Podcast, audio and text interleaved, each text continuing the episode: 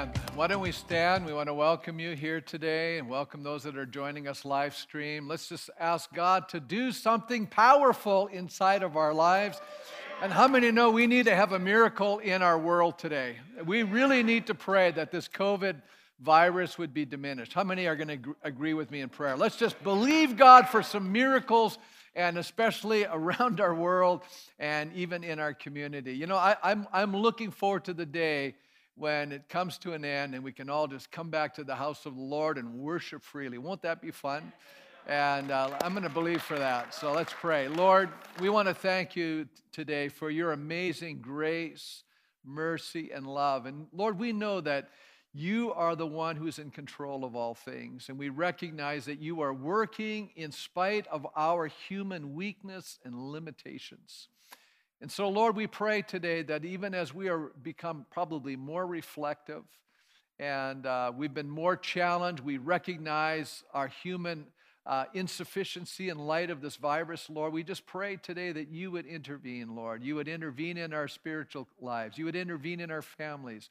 You would intervene, Father, for those that are afflicted in body right now. Many are suffering. I've even talked to people who have uh, are experiencing COVID. I, I'm praying right now, Lord, that you would do miracles in their lives. Lord, you'd raise them up. I pray that this virus would diminish around our world, Father, and that there would be a new freedom, a new joy, a new release on life, Father, that we could be uh, free to serve you with all of our hearts. And we just thank you for that. I pray today as we hear your word, Lord, may we be deeply encouraged. And may, Lord, we not lose hope in the extendedness of this uh, pandemic. And we thank you for that in Jesus' name. And God's people said, Amen. Amen. Amen. You may be seated. You know, I know we're moving towards Christmas, and usually Christmas is a season that brings people together. Isn't that true? And yet, this year, that may not occur, right? We recognize that there's so many challenges. And I think uh, families are struggling with the possibility of actually uh, being alone for Christmas and, and not being around extended family. And I believe that that creates uh, disconcernment inside of her soul, it creates frustration. And uh, so I, I want to pray today how can we find a, a measure of hope and solace and comfort in this hour we're living in? I think it's so fascinating that during the first advent, that's speaking of the first coming of Jesus to this planet, it was a time filled much like our time with despair. There was loneliness. There was a sense of powerlessness. And in many ways, a time of distress that you and I can relate to at a deeper level this Christmas than ever before.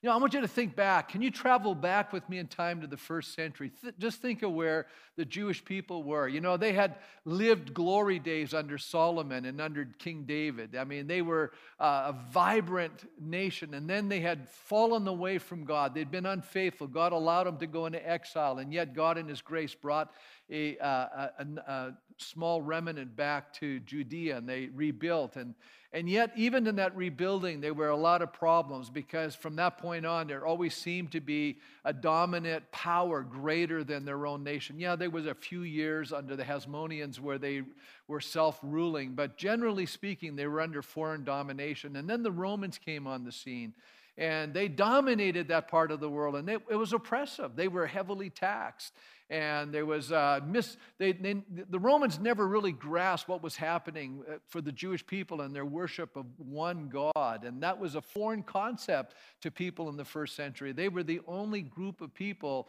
that had that concept that there was only one God and he was exclusive and that all the other gods weren't gods. And can you imagine how that went into the Roman thinking, you know, where they believed that even their emperors were gods and there were all kinds of gods. And as long as you worship the emperor and you were part of that world of many gods, you fit in. But all of a sudden, you're a group of people who don't fit in. And, how many realize when you don't fit in, persecution is the inevitable result? And so, you know, that's exactly what happened to them. And then we, we see the story of, of um, the fact that there was really no prophetic word. There was nothing living live. They knew that there was a Messiah coming, but it seemed like, you know, it had been so long since God spoke into their hearts to encourage them. And how many realize that when hope deferred happens, it's really disappointing. When, you, when you're hoping for something and it's not becoming a realization, you, you're frustrated. You're, you're longing for something to happen and you're waiting. And then you, you start to wonder, you know, God made these promises to us, but where are the reality of these promises? Will, they, will this time never come to an end? I think we kind of identify will this time never come to an end, right? We're kind of questioning about this because it just seems to be protracted. It just seems to be taking forever for this virus and this pandemic to come to an end. As a matter of fact, it almost seems worse now than it was before. And I think we can all relate to that. And yet, it was in that moment that the government made a decree. Now, don't you think there's a little irony here? You know, the Roman government decided we're going to create a registration and we're going to have everybody register in their genealogical home birthplace. And so here's Mary and Joseph. They're about ready to get married. You know, how many young couples right now, their marriage uh, plans have been totally messed up because of, you know, all the restrictions. Isn't that true?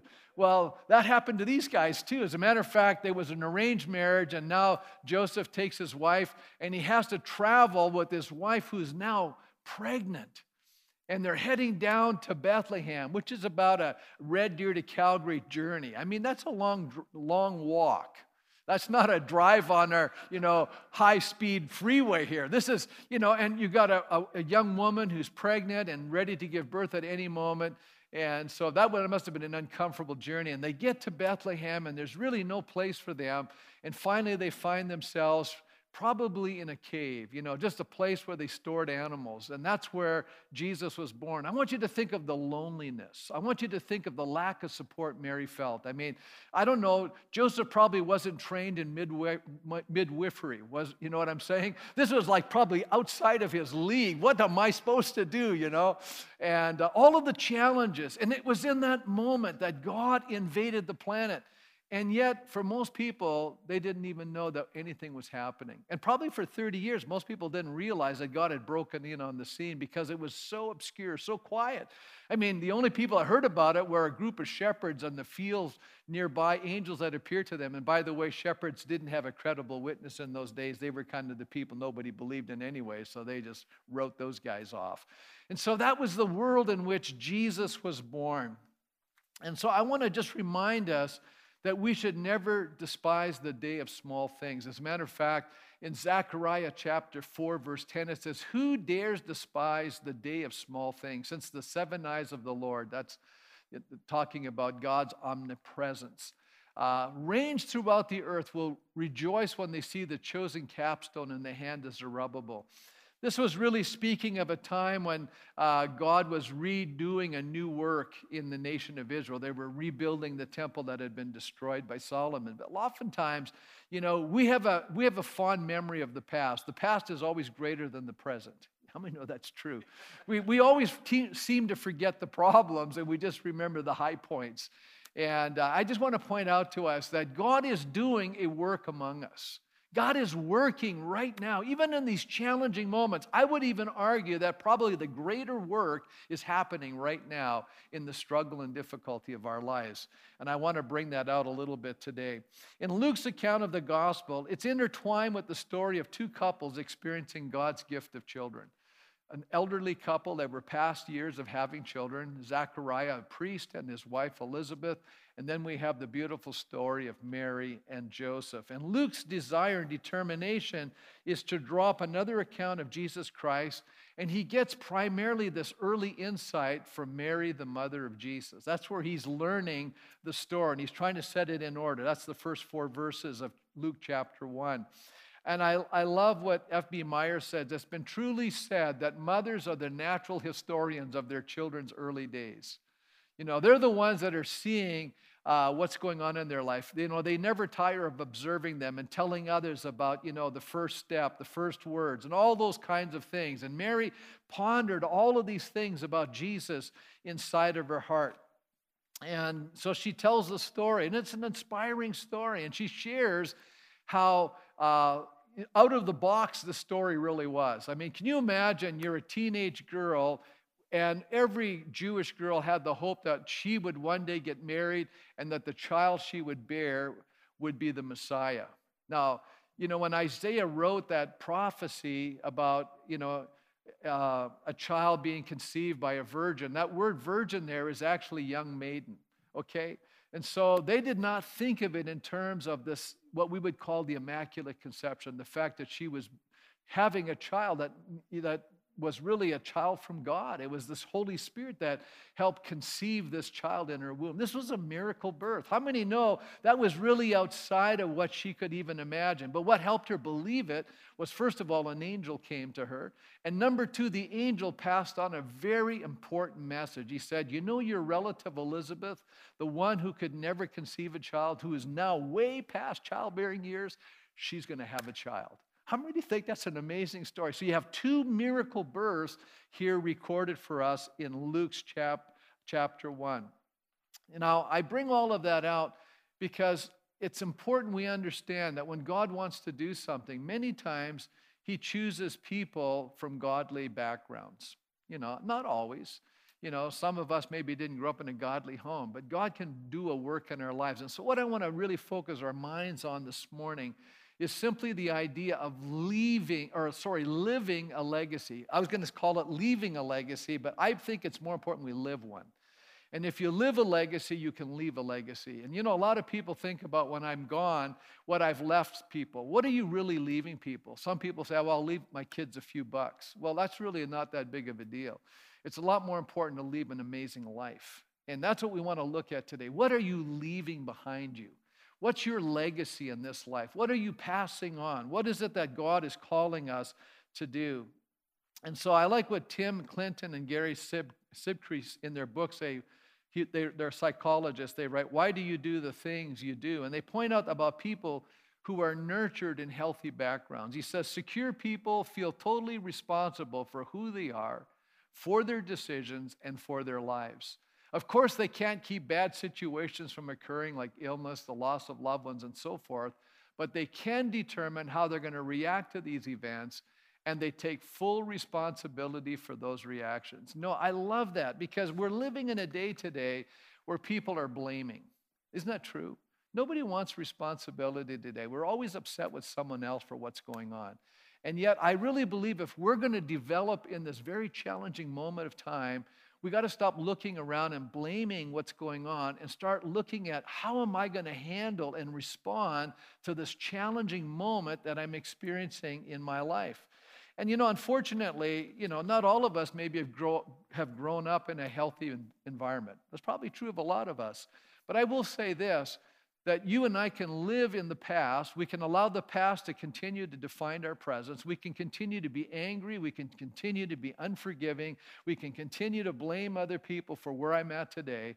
Or we can finally stop doing that Stop being a victim, take responsibility, acknowledge where you and I could grow up and change and be transformed, and, and begin to grow and let God's healing come into our life, heal the broken places of our soul, and we can become healthy, mature, vibrant, responsible, caring, compassionate, loving, other centered people. How many think that's what the direction you'd like to move towards? Rather than just sitting here in brokenness and blame and frustration and unforgiveness. How would you like to move out of that venue and move forward? And that's where we want to go in our lives. And so we're going to take a look at the life. I, am going to focus a little bit on Elizabeth primarily, but we'll look at Zacharias and Elizabeth. Uh, and there's no question that their child, John, who we know as John the Baptist, becomes a phenomenal person. As a matter of fact, Jesus says this about him I tell you, among those born of women, there's no one greater than John, yet the one who's least in the kingdom of God is greater than he.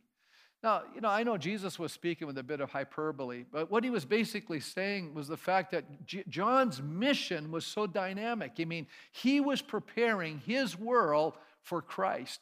And you and I can be much like John. We can actually be preparing our world so that people can respond to who Jesus Christ is. That we can be like John. He was a herald preparing people to receive Christ in their lives. But let's take a look a little bit at the kind of legacy that uh, Zacharias and Elizabeth left that helped form and shape, I think, a lot of what's going on in John's life. And I want to look at uh, three crucial elements in living a legacy. And the first one is determined by the character of the person. You know, the most important thing in our lives is who we become. You know, you can't maybe undo who you were, but we can do a lot about who we are. And we can work on who we are, and we can become the person God had in mind when He designed us in eternity in His mind. God had a plan and a destiny for each one of our lives. And I believe that, you know, when we're born in a home, who sets the tempo and the tone of that home? Yeah, the father, the mother, the parents, right? The people who are nurturing this person. Now, you know, I could just talk here about families for a while, but I'm not going to do that. I want to take a little side turn here and make this caveat. You know, a lot of people today, they don't have biological children. I get that. But can I ask a question? If I'm a child of God, one of the mandates that I've been given by God is that I'm to make a disciple, that I'm, I'm responsible for developing other people. How many recognize that? And that you and I are called to move past ourselves and be involved in the process of making disciples. In other words, discipling people or mentoring other people or, or helping shape other people's lives through our life. That's a calling that every child of God has on this planet. And we're going to answer to God how we went about doing that. And so we can sit down very passively and say, well, yeah, that's the pastor's job or that's someone else's job. But the reality is, if I'm a child of God today, I'm called by God to be, a, in a sense, a spiritual parent. Not just a biological one. I need to be a spiritual one. And even though I have biological children, I need to be responsible for helping them become fully grown, spiritually activated, dynamic personalities. Now, can you guarantee that? No, no one can. But you and I can live a life in such a way that we can help foster that in our lives. And I just put down, we can only produce what we are. How many say that's true? You can only pass on what you have. You can only give what you've got. You can only share what you've discovered in your own life. You can only model what's inside of you. That's going to eventually come out. And uh, I'm not going to suggest that godly people don't have children who rebel because that would be negating who God is. Because God Himself, the perfect parent, had two children in the perfect environment and they went haywire, called Adam and Eve, right? So let's not, you know, I see so many parents beating themselves up and saying, you know, I've tried so hard, Pastor, I've prayed, I've tried to do the right thing, and my kid made bad choices. Hey, that happens, you know. But that doesn't mean we give up. Did God ever give up on His kids? Never. And so you and I should never give up. We should be on our knees. We should be crying out to God. We should be praying and asking God's mercy and God's grace and God's power and God's goodness to invade in our children's life. But I am suggesting that children learn and mimic their parents. How many know that's true? They're great mimics. As a matter of fact, researchers at Dartmouth Medical School in 2005 five set up a pretend grocery store. They wanted to do an experiment. How many know these guys love doing experiments? And so they had children between the ages of two and six, 120 of them, and they wanted to know, you know, how they would respond in this make-believe grocery store. So they had all the products there, how they would respond with what they would consider adult restricted products like tobacco and alcohol. Okay, so they, that was their experiment. And what they did was they told them that there was a grown up party about to happen and that they were to go shopping for the grown up party. And they wanted to see what they would put in the shopping carts. Okay? it's an interesting experiment. You know, according to the results, 28% of the children purchased cigarettes. Girls and boys whose parents smoked were nearly four times as likely to buy cigarettes. How many can see that's modeling? You know, and then beer or wine was purchased by 61% of children. Children whose dads and moms drank at least once a month were three times more likely to purchase alcohol. Isn't that interesting? You know, kids who watched, you know, R rated television programs or, you know, uh, adult types of programming were five times more likely to buy alcohol than kids who were limited to children's programmings. What, what are they showing us? They're basically saying that kids are literally uh, embracing what they're experiencing. Craig Anderson, uh, a researcher from Iowa State, said kids are basic, basically little learning machines. Whatever the content is in front of them, they're going to pick it up. So the question we have to ask ourselves is what are we modeling to people? What are people seeing from our lives?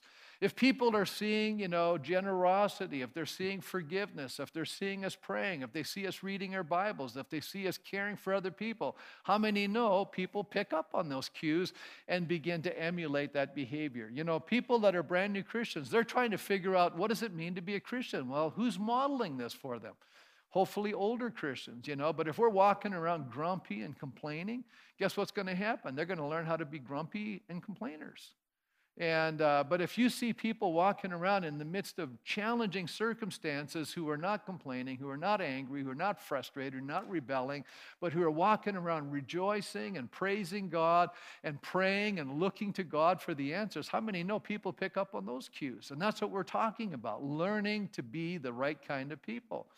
So we need to be a godly example for other people. Notice it says here in Luke chapter 1, verse 6 both of them, this is Zachariah and Elizabeth, were righteous in the sight of God. I love that expression righteous.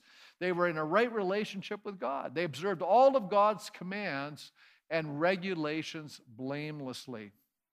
Now, F.B. Meyer, in his book about John, says, the phrases are evidently selected with care. Many are righteous before men, but they were righteous before God. In other words, there's a lot of people outwardly look good, but inwardly aren't so good. But these people, God could see they were clean through. I mean, these guys, what you saw is what you got. They were, it was coming from within them, and it was being portrayed in their lives. He goes on to say, uh, their daily life and walk were regulated by careful observance of the ordinance of the, of the ceremonial part of the law, as well as the commandments of the moral law. It is evident from the apt and plentiful quotation from Scripture, which the Song of Zacharias, a little later on in chapter 1, is replete, that the Scriptures were deeply pondered and reverenced in that highland home. And we have the angel's testimony to the prayers that ascended day and night. In all these things, they were blameless, not faultless, as judged by God's infinite standard, but blameless because they lived up to the fullest limit of their knowledge of the will of God. And what does it mean to be blameless? It doesn't mean we never sin. It just means that we're doing what God is showing us to do to the best of our abilities, right? That's all we can ask of people. I, another way of describing a blameless life is a person who lives with moral ethics. It's reflected in their behavior. We're speaking of someone with moral integrity. A blameless person is the one who takes the high road. It doesn't mean that blameless people never sin, but what it means is that sin is not the condition of their everyday living, it's not the essence of their lives. And it's not a self centered, it's not a sin filled life. Rather, it's a life living to please one person, and that's God Himself. And how many know that sometimes when you please God, you make some other people unhappy? But in the long run, you can live with yourself. You know, I've discovered a long time ago it's impossible to please everybody. Anybody figured that out yet? You know, good luck. If you're successful at it, that tells me you must be doing a lot of compromising. Okay, secondly, the second uh, element in living a legacy is determined by our response to crisis in life. This is really good because I think we're right there right now. And I think what's happening in our time right now is, is really a, a, a reality check. It's really showing you and I the condition of our lives. So, in other words, how do we handle life's challenges, crisis, and conflicts? Do they define us or do they refine us? In other words, do the pressures from outside tend to shape us and we behave because the, the circumstances are squeezing us and we're not, we're, we're being, you know, developed by them? Or are we allowing the pressures from the outside to refine us and it's actually stripping off stuff in our lives that shouldn't be there, anyways. How do we handle things like those who don't know the Lord? Are we, are we being transformed by God's word? How do we respond to the problems of life is really a test of our character. And again, I want to quote Clinton and uh, uh, because they, they suggest that secure and healthy people handle uh, difficulties in the right way. It says, when, when the when healthy people are beset by problems not of their own making, they usually assess the situation honestly and relatively dispassionately. In other words, they don't lose their cool. and they set about to change their circumstance. In other words, if there's something I need to change or there's something that can be changed, I'm going to go about doing that.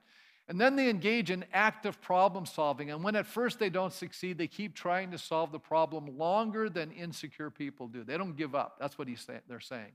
And if they decide that they can improve things, they decide to cope with it. In other words, they make an adjustment. They say, okay, if this is the way it is, I'm going to just flow with it. I'm going to accept I can't change things. You know, there's a prayer called the serenity prayer. You know, knowing the things you can change, knowing the things you cannot change, and knowing the difference, knowing when, when to stop trying to change something you cannot change. And I'll, I'll give you some good classic examples.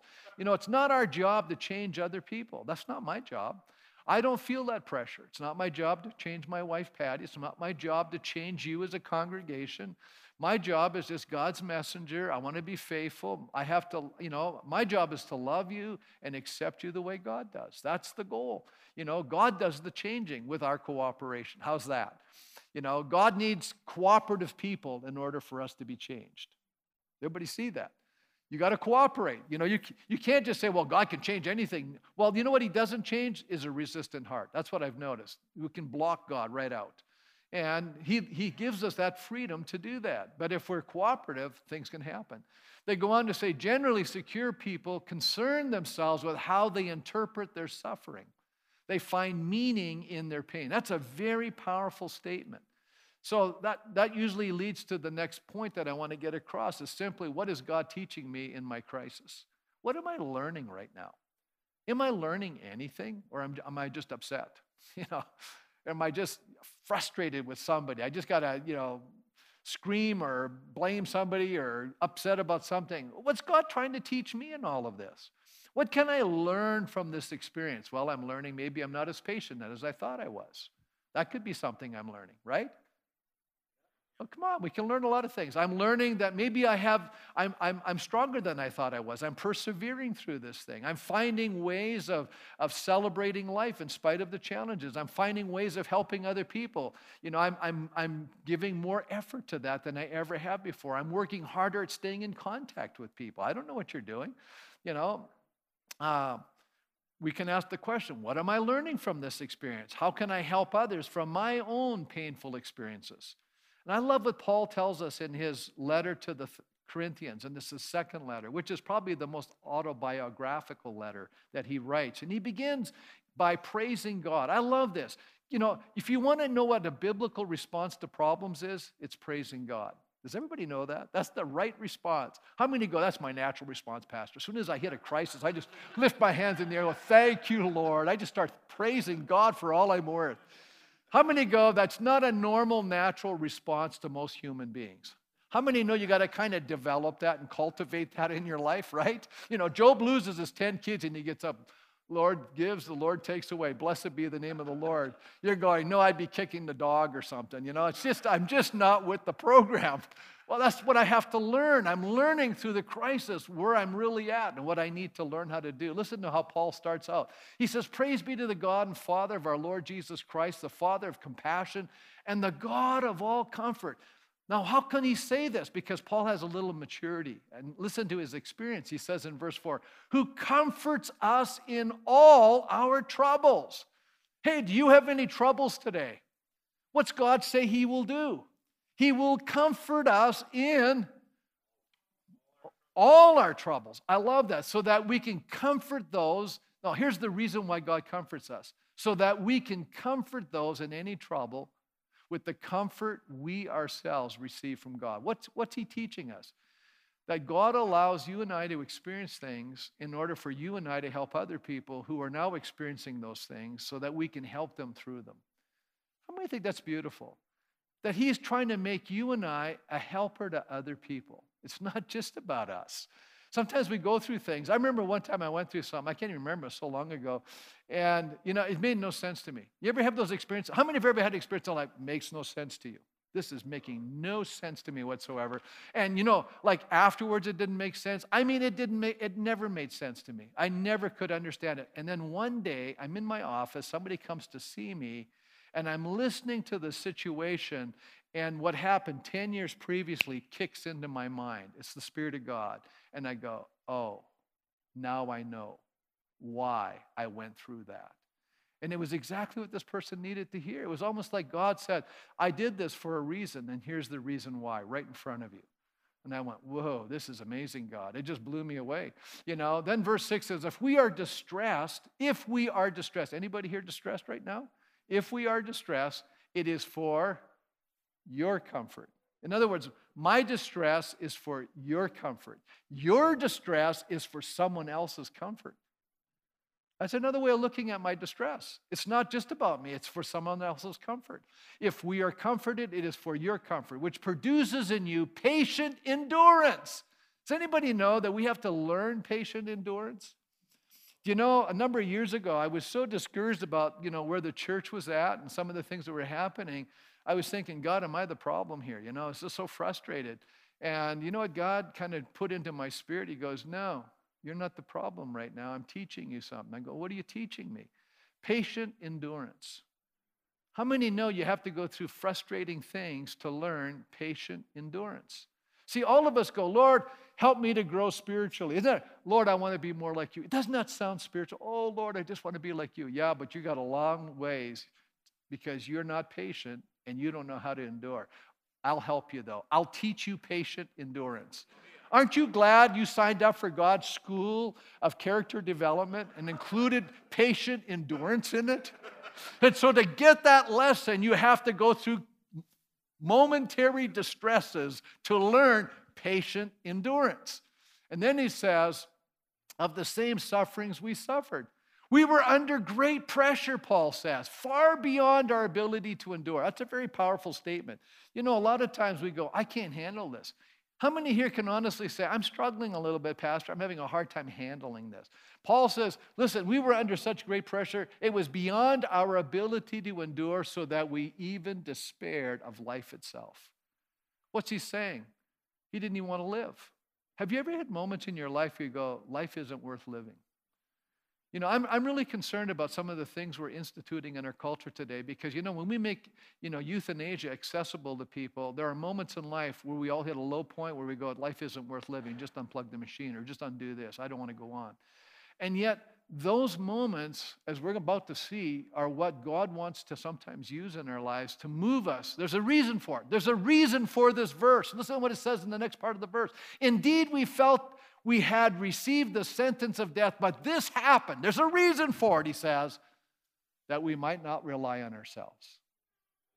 You see, one of the greatest problems in our culture today is self reliance. Then we know that's true. We're relying on ourselves. Actually, you know what's happening right now in COVID? We're coming to the deep realization we're bankrupt. We can't make it. But we're, we're learning to move from self reliance to reliance on God who does what? God is able to what? Raise the dead.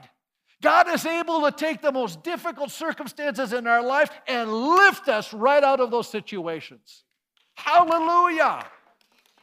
Now, if you and I can't get a hold of that, that's good news, folks. God has resurrection power at work in the heart of every believer. So you and I can turn away from our own focus on ourselves, our problems, our despair, the difficulties, the challenges, and we can look up to God and say, God, you can lift us beyond the situation. And then he goes on to say, He has delivered us, past tense from such a deadly peril. And He will deliver us again. And on Him we have set our hope that He will continue to deliver us. And I wrote in my little journal God is a deliverer. And I see it over and over again in the scriptures, and I see it over and over again in my own personal experiences, and I see it through the life of the church, and I see it in the life of other believers. And I want to declare to you today that God will deliver us from COVID. He will do that, folks. So don't come unglued yet. As you help us by your prayers, what is he saying? What should we be doing while we're waiting? Praying, praying, praying, praying. Then many will give thanks on our behalf for the gracious favor granted us in answer to the prayers of many. Dealing with life's disappointments. Well, here's Elizabeth. Talk about disappointment in life. She could not have children. The fact that Luke had mentioned her and Zachariah, blameless character, removed any hint that their childless state was due to any sin on their part. You know, a lot of times we judge people, and we judge them outwardly. We have no idea what's going on, on the inside. That's why the Bible tells us, you know, be careful how you judge. Yeah, don't be quick to do that. Many times, what appears to be a great difficulty is in reality God's opportunity. Look, at, they were childless because Elizabeth was not able to conceive. And they were both, how old? Very old. This is like an Abraham Sarah story, right? This is like past having children. And we know from the biblical text that this was a source of great sorrow and anguish, both for Elizabeth and her husband Zachariah. They had prayed, they had prayed, they had prayed. And if you were living in that time and you were a Jewish person, the greatest sense of legacy was having children, and that's how you left your legacy, was through your children. And they felt that very deeply. Now they were not having any children, and they had prayed and prayed and prayed. And I want to just say something to you. You know, God's timetable is different than ours. Anybody figured that out yet? Yeah. And I want to say something else that's even more exciting because it just happened to be this particular day, the lot was picked, and Zechariah was the guy to go in and burn incense in the holy place. Not the holiest of holy, only the high priest could go there once a year, but he got to go in the holy place and burn incense. And while he's doing this, an angel shows up. Whew. And the angel says to him, Do not be afraid, Zechariah. That's usually the first line out of an angel's mouth because everyone's terrified after seeing an angel. You know, supernatural stuff spook us a little bit.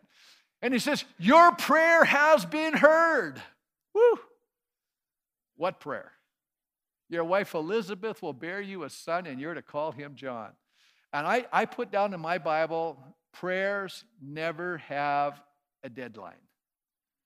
They never have a shelf life. They're continually living forever. I want you to know every prayer that you, prayer that you've ever prayed has continued to ascend before Almighty God. And I wanted you to think about God a little differently. See, you and I are stuck in time, right?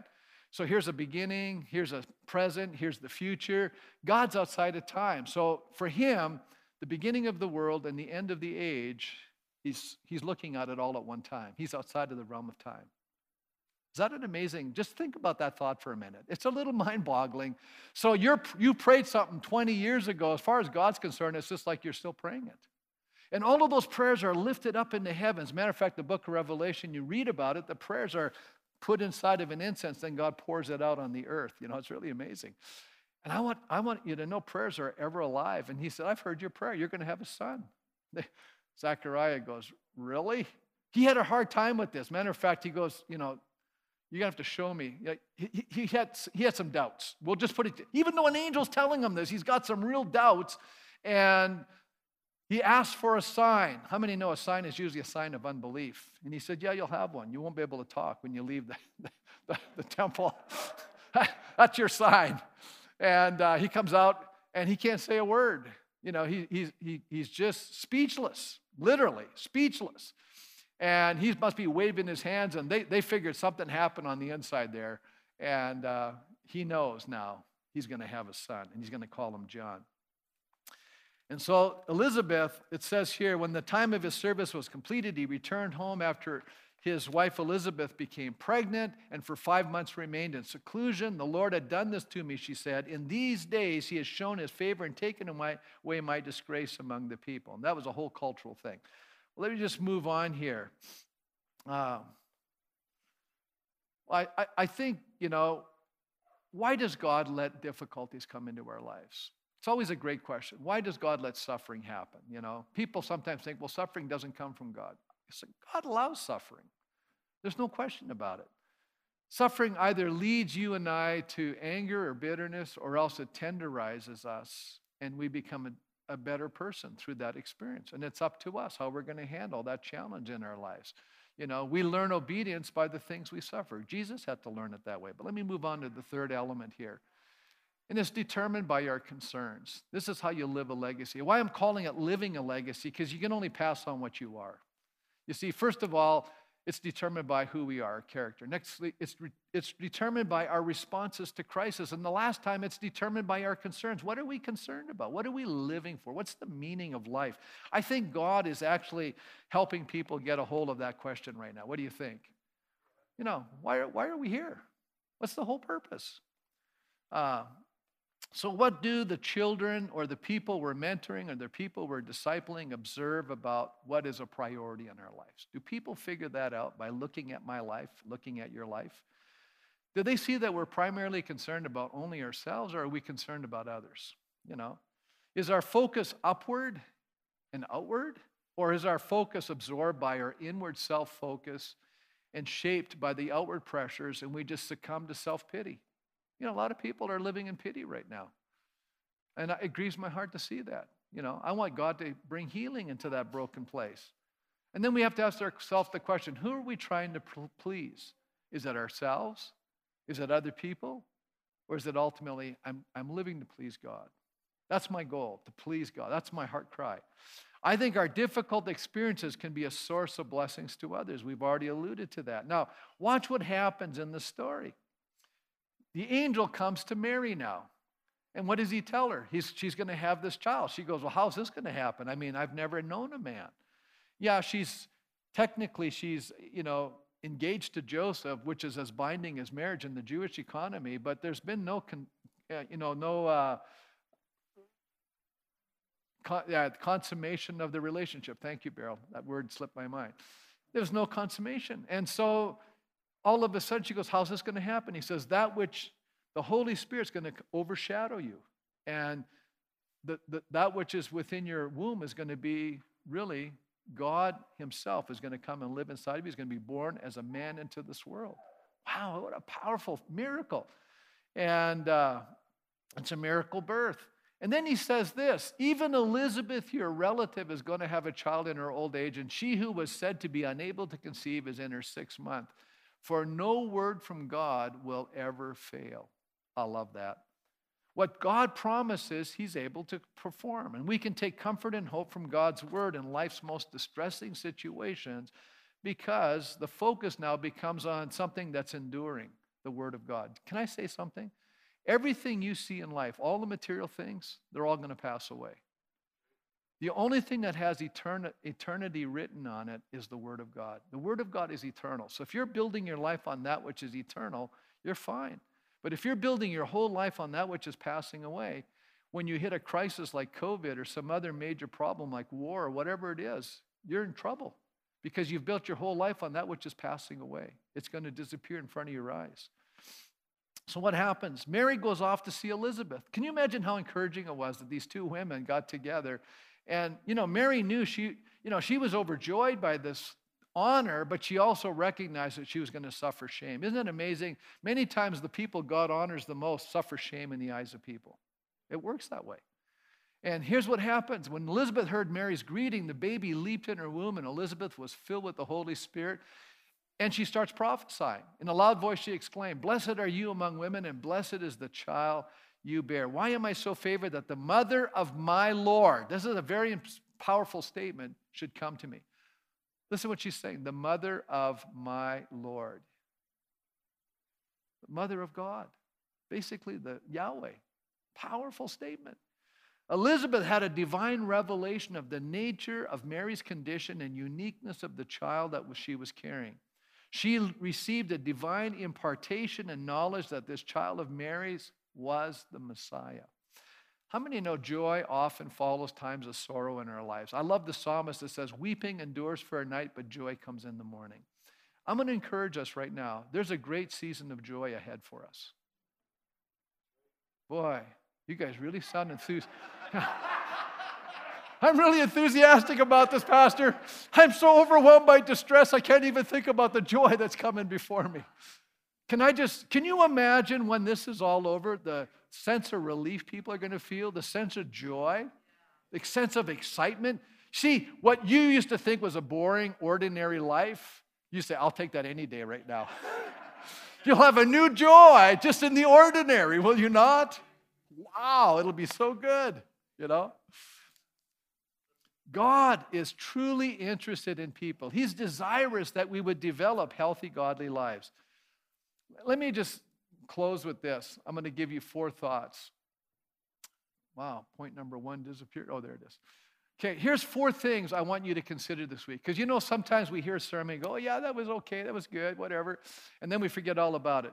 Here's the four things I want you to remember this week and I want you to consider in light of what I've been sharing this morning. Number one, get your phones out, take a picture of the screen. That'll help you remember this. What? No screen? We never had the screen the whole time? Oh my goodness. Oh, you had faith. Awesome. We got to fix that, guys. Turn around, take a shot. There's one on the back wall there. There, I'm helping you out. Okay, so one, what character deficiencies do we need God's help in overcoming in order to create a godly life and God relationship, godly relationships with others. How many say there's probably some things that need to change inside of me so that I can get less self-focused and more God-oriented? Okay, that's question number one. I want you to think about that this week. I'm giving you a homework assignment. You know, you think a sermon's just to be inspiring. No, I'm giving you something to work on. Number two, how has crisis and difficulty in the past shaped our lives rather than refined us? How has these things made us worse rather than allowed us to be changed? And how are we going to handle our present crisis? Or God's, is it going to be God's way of handling this crisis or our way of handling this crisis? Okay? Number three, what promises do we need to stand upon in God's word in order for us to be transformed rather than conformed by our present challenges and difficulties? There's, there's passages of scriptures you and I need to stand on and say, okay, this is eternal. I'm going to stand on this. You know, I just, I kind of gave you one. You know, here's, I love this one. You know, weeping may endure for a night. That's a psalm. I think it's uh, Psalm 126, verse 5. Weeping may endure for a night, but joy comes in the morning. Man, hang on to that. Just say, Lord, I'm looking forward to that day of joy.